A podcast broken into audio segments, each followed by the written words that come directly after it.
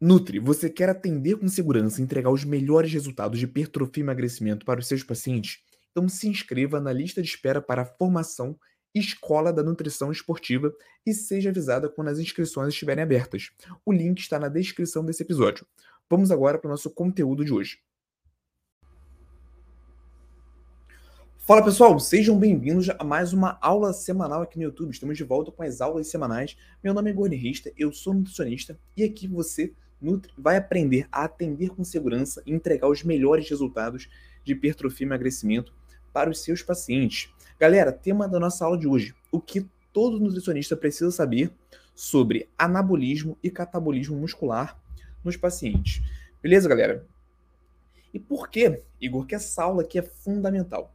Primeiro, quando a gente entende o impacto metabólico da nossa prescrição na fisiologia do nosso paciente, a gente tem muito mais segurança para conduzir a consulta. Se a gente tem mais confiança, o nosso paciente né, sente, percebe essa confiança e essa segurança que a gente tem. Então a chance dele seguir a prescrição logo de cara já é muito maior. Fora que, obviamente, se você entende esse contexto metabólico do seu paciente, né, a chance de você fazer uma prescrição assertiva que gere mais resultados, ela é muito maior, né? Então tem aqui dois excelentes motivos para você acompanhar essa aula até o final. Beleza?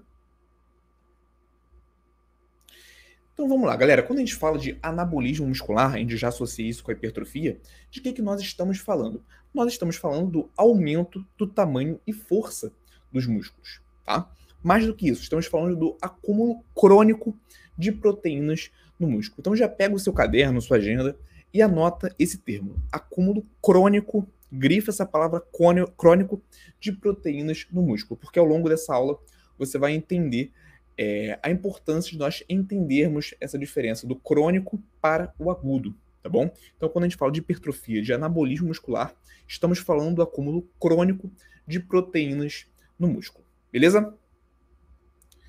E para falar de anabolismo, de catabolismo, nós temos que falar também sobre balanço nitrogenado, tá? É possível que você já tenha ouvido esse termo na faculdade, não tenha entendido muito bem, tá? Talvez você já tenha esse conhecimento sobre balanço nitrogenado, mas aqui é bom que você vai relembrar para contextualizarmos e aterrissarmos no assunto principal da nossa aula de hoje, beleza? Então, primeiro, antes de mais nada, quando a gente fala de proteínas, né, primeiro nós temos alimentos fontes de proteína. Tá? Nesses alimentos nós temos a proteína, certo? Essa proteína ela é formada por aminoácidos, como esse que está aí no cantinho da tela do lado ali dos alimentos fontes de proteína. Tudo bem? Só que os aminoácidos, eles têm em sua estrutura o nitrogênio. Tá? Nós não temos aminoácidos em carboidratos nem em gorduras. Nós temos aminoácidos nas proteínas. Logo, nós temos nitrogênio nas proteínas. Tudo bem? Então isso acaba sendo um bom marcador de anabolismo e catabolismo muscular, porque a gente consegue analisar esse contexto muscular estrutural do nosso paciente, certo? E temos hoje é, análise de nitrogênio excretado pelo corpo humano. Então, por exemplo, quando a gente vai fazer um estudo, né, os pesquisadores vão analisar algum grupo específico, avaliar se aquele grupo está em anabolismo, se ele está em catabolismo, nós conseguimos mensurar esse balanço nitrogenado através da urina. Vou trazer isso com imagens que vai ficar mais fácil de entender, beleza? Primeiro vamos falar sobre balanço nitrogenado positivo, tá? O que é, Igor? Balanço nitrogenado positivo é quando a quantidade de nitrogênio ingerido é maior que a quantidade de nitrogênio excretado. Então vamos imaginar que eu fiz a ingestão de um alimento fonte de proteína.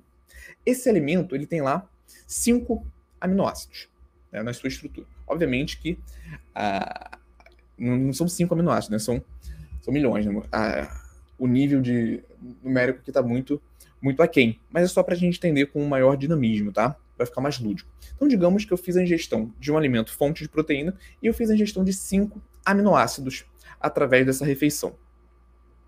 Se eu fiz a ingestão de cinco aminoácidos, eu fiz ali a ingestão de cinco nitrogênios.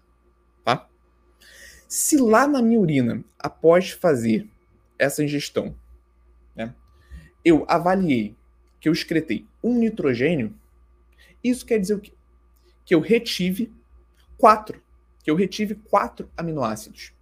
E por que, que esse é um bom indicador de anabolismo muscular? Porque provavelmente se eu retive esses aminoácidos, né, foi para construção muscular.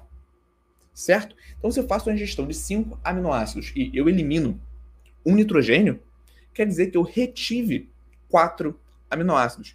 E uma pergunta que pode estar surgindo, mas Igor, é por que, que eu não elimino esse aminoácido inteiro? Eu elimino somente o nitrogênio. Porque o nosso corpo ele também utiliza os aminoácidos como fonte de energia. Então ele desestrutura esse aminoácido, usa o esqueleto de carbono como fonte de energia e elimina somente o nitrogênio, tá? Então, explicando mais uma vez de forma bem simples. Quando a gente faz a ingestão de um número X né, de aminoácidos, mas a gente elimina um número menor de nitrogênio ao longo do dia, tá? O balanço nitrogenado a gente considera nas 24 horas.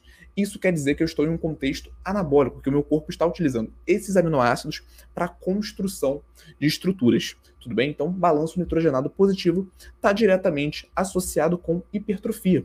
Tá? Hipertrofia, a gente já viu, é o acúmulo de aminoácidos e nitrogênio em relação ao consumo, principalmente o acúmulo crônico desses aminoácidos e dessas proteínas construindo uma estrutura. Beleza, pessoal? Então já falamos aqui sobre balanço nitrogenado positivo. Por outro lado, nós temos a atrofia, que é o catabolismo muscular. O que, que é o catabolismo muscular, a atrofia? Redução do tamanho e força dos músculos. Redução crônica de proteínas no músculo. Mais uma vez, é importante aqui a gente frisar a palavra crônico, tá? Não é algo agudo. E trazendo isso para a imagem, como ficaria? Digamos que eu faça a ingestão dos mesmos cinco aminoácidos ali na refeição. Só que lá na urina, no final do dia, né, eu passei o dia inteiro comi ali cinco aminoácidos nesse dia, só que lá no final do dia, na excreção, na urina, eu tenho oito nitrogênios. O que, que isso quer dizer? Né, provavelmente você já captou a mensagem. Quer dizer que eu estou eliminando mais nitrogênio do que eu estou consumindo. Da onde está saindo esse nitrogênio a mais em relação ao que eu consumi? Da, da degradação muscular. Então, isso é um sinal que o meu corpo ele está quebrando né, a massa muscular para gerar aminoácidos livres na corrente sanguínea para usar esses aminoácidos como fonte de energia. E esse é um contexto de catabolismo muscular. O nosso corpo identifica a necessidade né, de quebrar a massa muscular para gerar energia. Isso está associado a déficit calórico, né, déficit mais restritos. Quando a gente faz um déficit calórico mais agressivo, a gente tende a ter uma maior degradação muscular, dependendo também do contexto, do percentual de gordura do, do indivíduo, mas só associando aqui esse, essa, essa explicação a um contexto real. Isso aqui está associado ao contexto de déficit calórico. Beleza? Então, quando eu tenho um balanço nitrogenado negativo, né, é quando a quantidade de nitrogênio ingerido é menor que a quantidade de nitrogênio excretado. Esse nitrogênio nitrogênio está sendo retirado do meu corpo, ele não está vindo da alimentação. Então, eu estou degradando estruturas dentro do corpo para gerar esses aminoácidos livres e, consequentemente, eliminar esse nitrogênio. Tudo bem?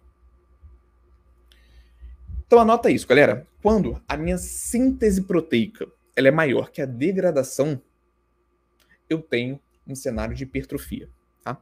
Quando a minha síntese proteica ela é menor que a de degradação, eu tenho um sinal de, de atrofia. Mas, Igor, é, quando eu falo de hipertrofia, o que está relacionado com a hipertrofia? Porque, por exemplo, se eu estou né, fazendo ali uma dieta com mais proteína mas não estou fazendo exercício, isso quer dizer que eu vou ter hipertrofia? Depende muito do contexto. Por exemplo, as crianças, né? Elas estão em um contexto de hipertrofia por conta da influência hormonal.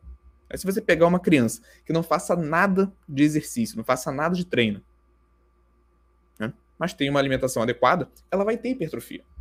Certo? Então, quando a gente fala de hipertrofia, a gente não associa isso somente ao treino, tá? Depende de várias outras condições. Um usuário de esteroide anabolizante, por exemplo, ele pode ter hipertrofia né, sem fazer o treino. Tudo bem? Então, quando eu tenho uma síntese proteica maior que a degradação, eu tenho hipertrofia. Né? Quando eu tenho uma síntese proteica menor que a degradação, eu tenho ali uma atrofia. Beleza, pessoal? Mas, Igor, e quando eu tenho um balanço nitrogenado neutro? Né? Na verdade, o que quer dizer um balanço nitrogenado neutro? Esse, esse contexto acontece quando a quantidade de nitrogênio ingerido é igual à quantidade de nitrogênio excretado. Tá? Vamos imaginar aqui um adulto com uma dieta isocalórica, onde o consumo energético dele é igual ao gasto energético. Nesse caso, o corpo dele não identifica essa necessidade de quebrar a massa muscular para gerar energia. Né? Ele está fazendo uma ingestão alimentar de acordo com o gasto energético dele, certo? Se ele usa ali aquelas estruturas musculares diariamente, o corpo dele também não identifica a necessidade de catabolizar essa massa muscular.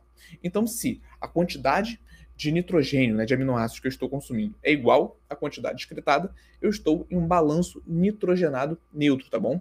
Isso também existe principalmente em indivíduos adultos, né, com um peso estável, certo?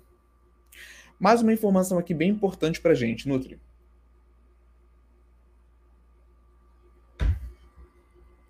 O músculo ele não é reserva de energia, tá? O nosso corpo ele reserva energia né, no tecido adiposo através da gordura. Então a gordura a gente considera assim uma reserva de energia.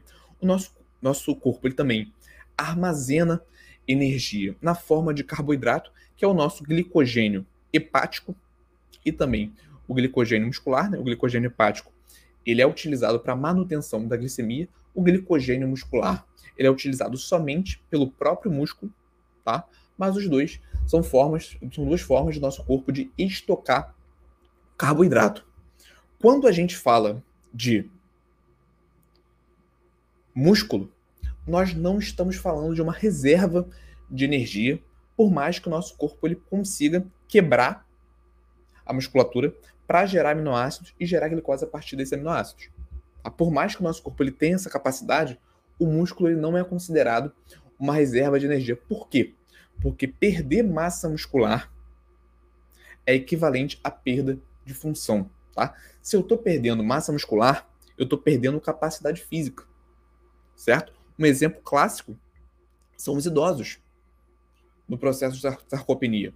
Por que é muito comum também a queda nos idosos? Porque eles perdem, perdem massa muscular com muita facilidade. O contexto hormonal que o idoso está inserido favorece a perda de massa muscular geralmente também eles, são, eles têm uma inapetência muito grande, falta de apetite, baixo consumo de proteínas, que também pode estar relacionado com a dentição, tá?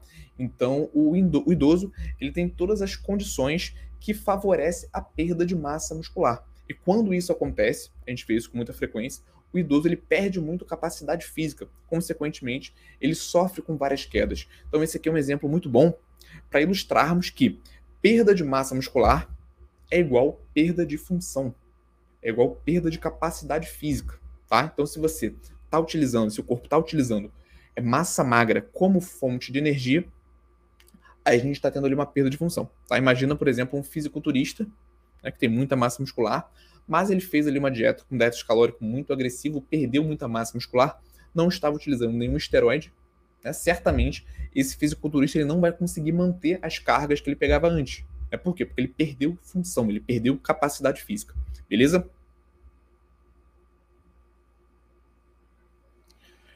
Mas entrando em um outro ponto, né? O que não é o anabolismo e o catabolismo? Nós não podemos considerar esses processos no curto prazo, porque durante o mesmo dia o nosso corpo ele sofre variações de anabolismo e catabolismo. Tá? Então, esses são contextos que não têm grande influência no curto prazo. Tudo bem? Por isso que lá no início da nossa aula de hoje, eu enfatizei a palavra crônico, porque é algo que tem que ser repetido ao longo de semanas, meses, até mesmo anos para ter um resultado mais expressivo. Tá? Quando eu for, por exemplo, trabalhar com um paciente uma dieta de hipertrofia, ele precisa estar nesse contexto de anabolismo, com uma maior síntese proteica em relação à degradação proteica durante meses, tá? para ver um resultado expressivo. Senão, isso não acontece. Tá? O mais importante é a gente entender que não são efeitos agudos, tá? que, que vão gerar um resultado expressivo. São efeitos crônicos. Então, trouxe aqui uma analogia para a gente entender isso melhor. Digamos que a gente tem essa obra aí que nós estamos vendo na imagem. Nessa obra, eu tenho dois grupos de funcionários. Um grupo são 50 funcionários que constroem esse prédio, tem esse potencial para construir, o prédio tem essa função. E eu tenho também 50 funcionários que quebram esse prédio, que degradam esse prédio.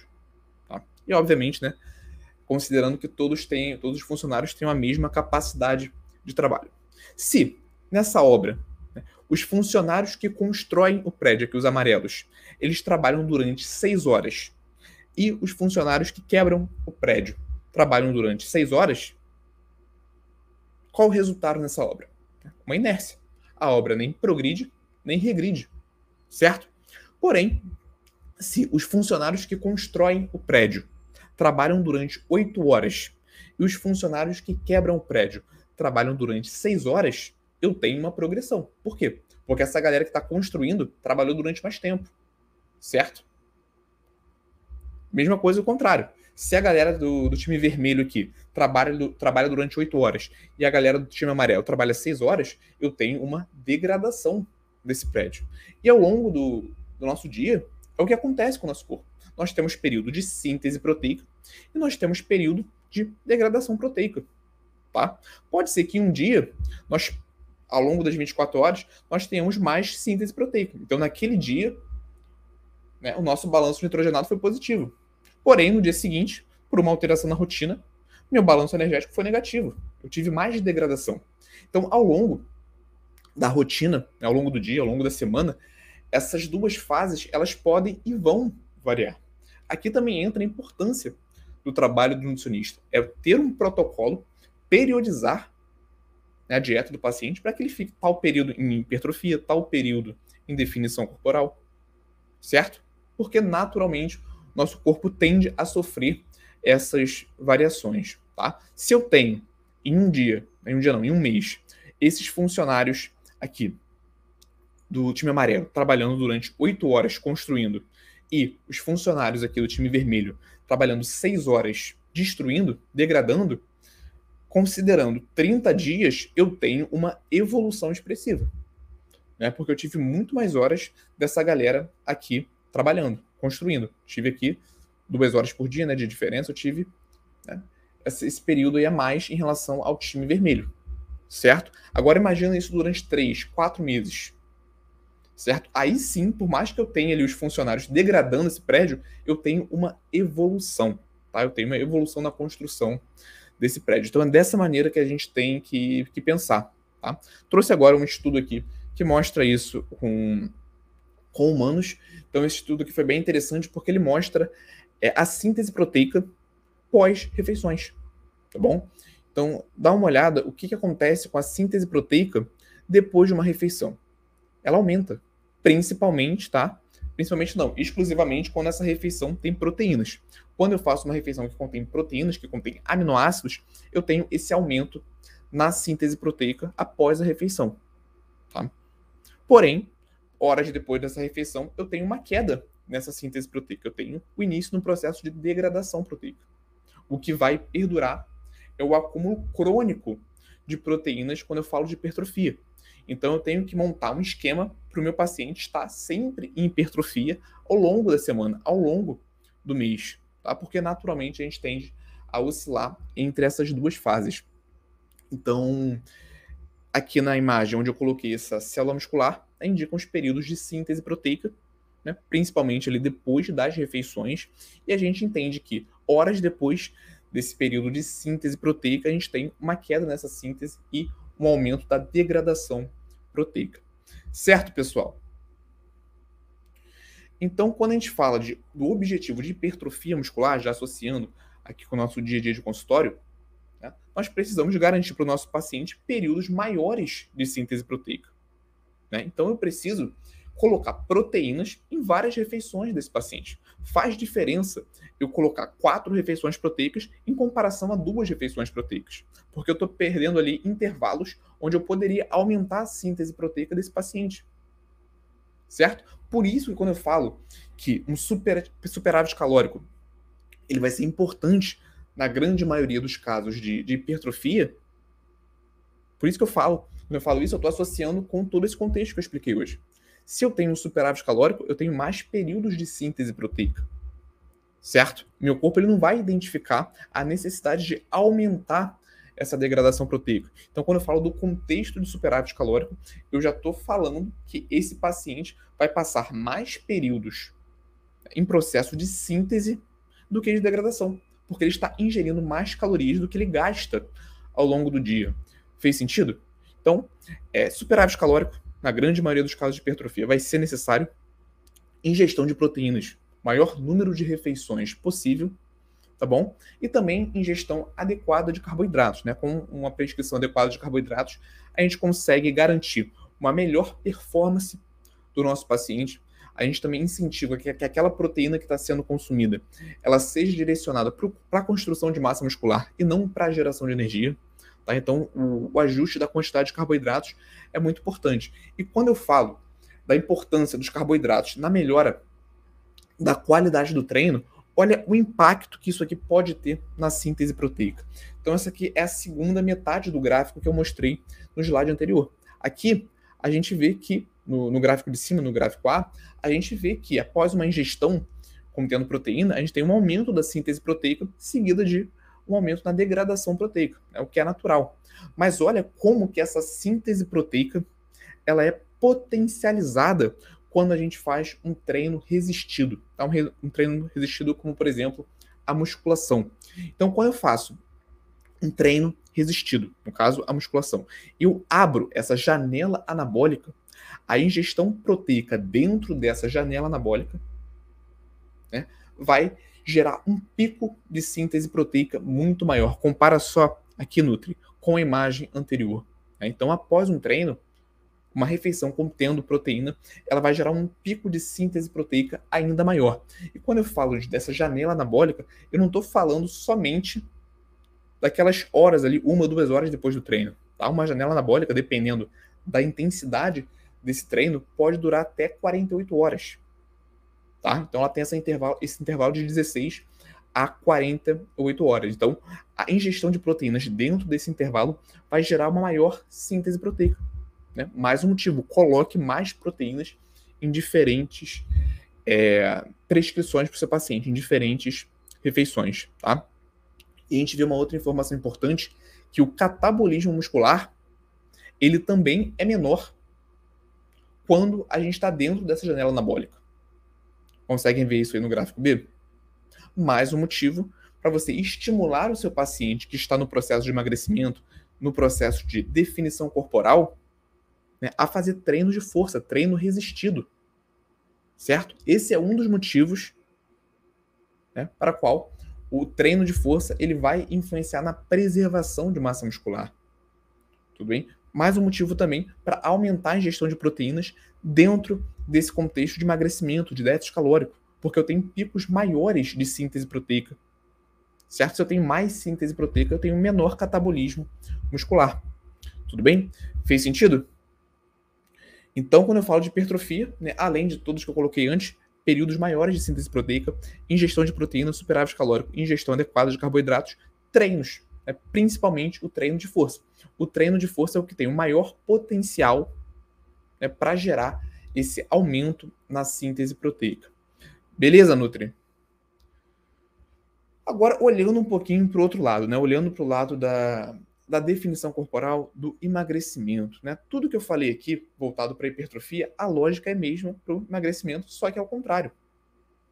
Tudo bem? Então, retomando aqui o nosso gráfico, quando eu tenho uma maior ingestão de proteínas ao longo do dia, também né, falando sobre diferentes refeições, o máximo possível de refeições contendo proteína, eu vou ter diferentes picos do aumento da síntese proteica ao longo do dia principalmente se o nosso paciente estiver dentro daquela janela anabólica. Tá? Se eu tenho uma maior síntese proteica, eu consigo combater a degradação proteica proveniente do déficit calórico. É, se meu paciente está em déficit calórico, ele vai diminuir os estoques de gordura. Esse é o principal intuito do déficit calórico, emagrecimento, redução de gordura corporal. Mas ele também, naturalmente, vai reduzir um pouquinho a massa muscular, porque ele vai estar utilizando essa massa muscular como fonte de energia. Porém, se eu monto uma estratégia onde esse paciente tem vários picos de síntese proteica ao longo do dia, através do treino, através da dieta, eu consigo preservar o máximo de massa muscular possível. Tudo bem? Não quer dizer que meu paciente ele não vai ter perda nenhuma de massa muscular. Na maioria das vezes vai acontecer, mas eu consigo atenuar isso. Certo? Então aqui a gente tem uma excelente estratégia para preservação de massa muscular dentro desse contexto metabólico de déficit calórico, tá? Aumento na gestão de proteínas e também treino de força. E você pode estar perguntando, mas Igor, é, o treino aeróbico, por exemplo, uma corrida, uma maratona, ele funciona para preservar a massa muscular? A resposta é que sim. Ao contrário de que muitos acreditam, o treino aeróbico ele não aumenta o catabolismo muscular. Inclusive, ele ajuda a preservar a massa muscular. Quando a gente compara é, voluntários, quando os estudos comparam voluntários que fizeram um déficit calórico junto com o treino aeróbico e fizeram um déficit calórico sem o treino aeróbico, e obviamente dentro do mesmo déficit calórico, aqueles que fizeram treinos aeróbicos de corrida tiveram uma melhor preservação de massa muscular. Mas quando a gente compara a preservação de massa muscular e quem faz exercício aeróbico com quem faz exercício resistido, treino de musculação, a preservação certamente é muito maior quando a gente tem um treino de força. Beleza? E além disso, né, quando a gente fala de preservação de massa muscular, um déficit calórico bem ajustado.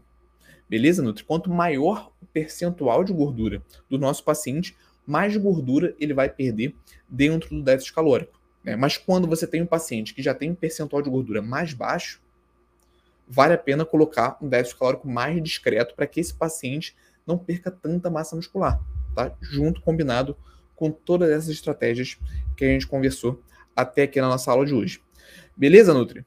Então, fez sentido o nosso conteúdo? Te ajudou de alguma forma? Se esse conteúdo te ajudou, já deixa o like nesse vídeo. Se você ainda não é inscrito aqui no canal, clica para você se inscrever no botão vermelho embaixo desse vídeo. Se você ficou com qualquer dúvida, pode mandar lá pelo Instagram, arroba escola da Nutra Esportiva. Se você também não segue o perfil, aproveita para seguir, beleza? E muito obrigado pela sua atenção até aqui. Lembrando que toda quarta-feira, por volta das 8 horas, eu libero essa aula aqui no YouTube, as aulas semanais. E segunda-feira nós temos também o programa do zero à prática de consultório. Então aqui eu falo de conteúdos mais teóricos e lá eu trato de conteúdos mais práticos, beleza? Para você se inscrever e não perder nenhuma dessas aulas, embaixo desse vídeo também na descrição tem um link para você se inscrever para essas aulas semanais.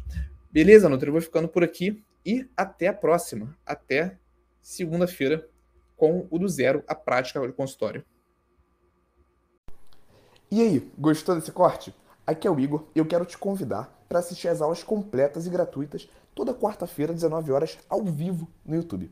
Para participar, é só você se inscrever no link que está na descrição desse episódio do podcast e nos vemos lá quarta-feira, 19 horas, ao vivo no YouTube.